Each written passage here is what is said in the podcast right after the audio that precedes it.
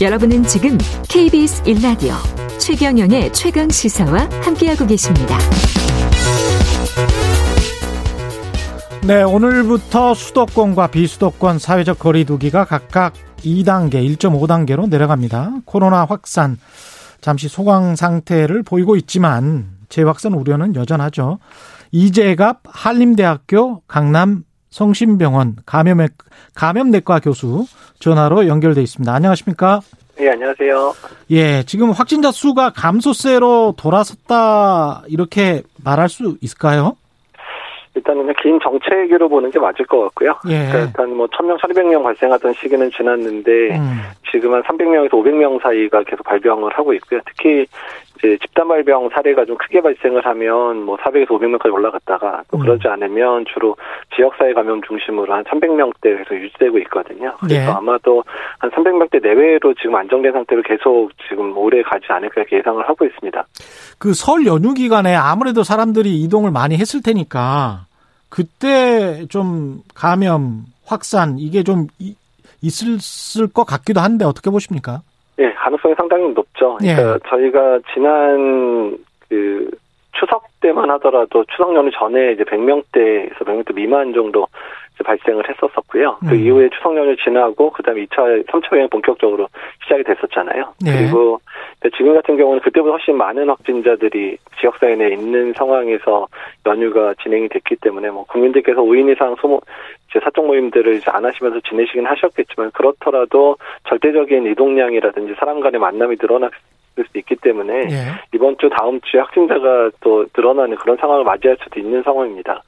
그 우리가 이걸 숫자로 300명이면 안심하고 200명이면 뭐 어, 안심하고 이렇게 숫자로 명확하게 과학적으로 판단할 수가 있습니까? 거리두기 완화를 언제 해야 된다.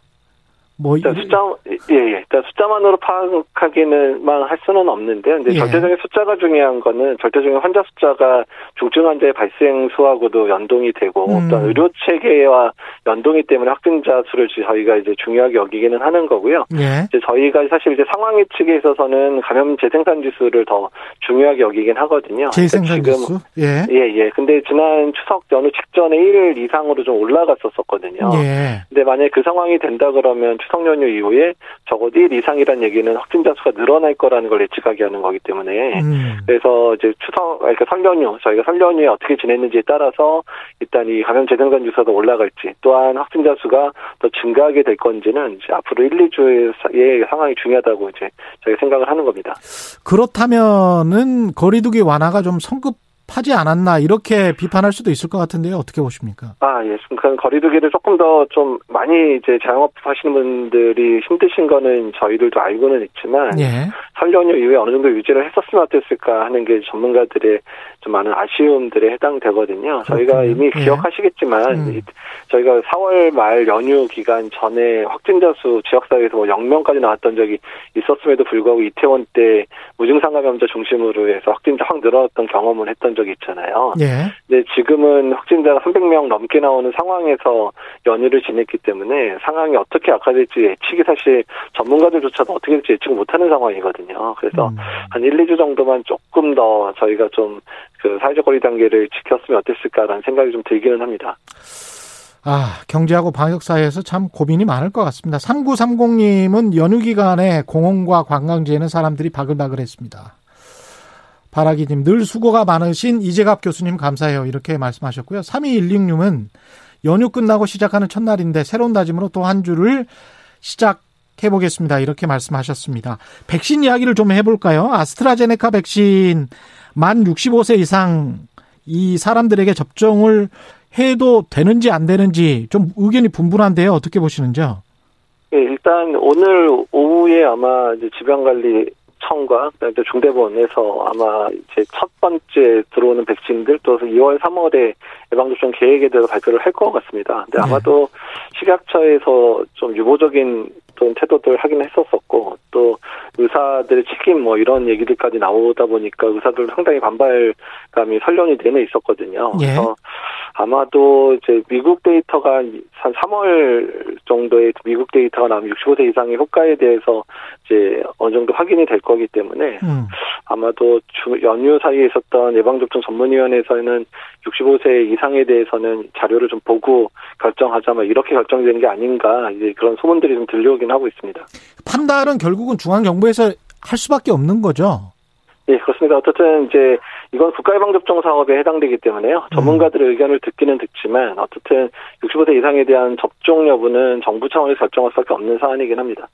이 백신 특히 이제 화이자 관련해서는 외신을 보니까 상당히 효과가 좋다. 특히 뭐 남아프리카 그 변이에도 효과가 있는 것 같다. 이런 외신들이 나오고 있던데 어떻게 보십니까? 어떤 백신 사이에 차별성이 있나요, 지금?